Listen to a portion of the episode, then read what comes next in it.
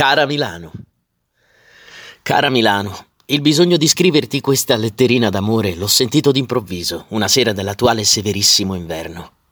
Era venuto da poco buio, in un minuto, così rapidamente che pensai alla coperta con cui l'assassino appostato soffoca il grido della vittima. Io percorrevo arrivando da Corso Vittorio Emanuele l'ultimo tratto della via Agnello fra bottegucce che mi sono care.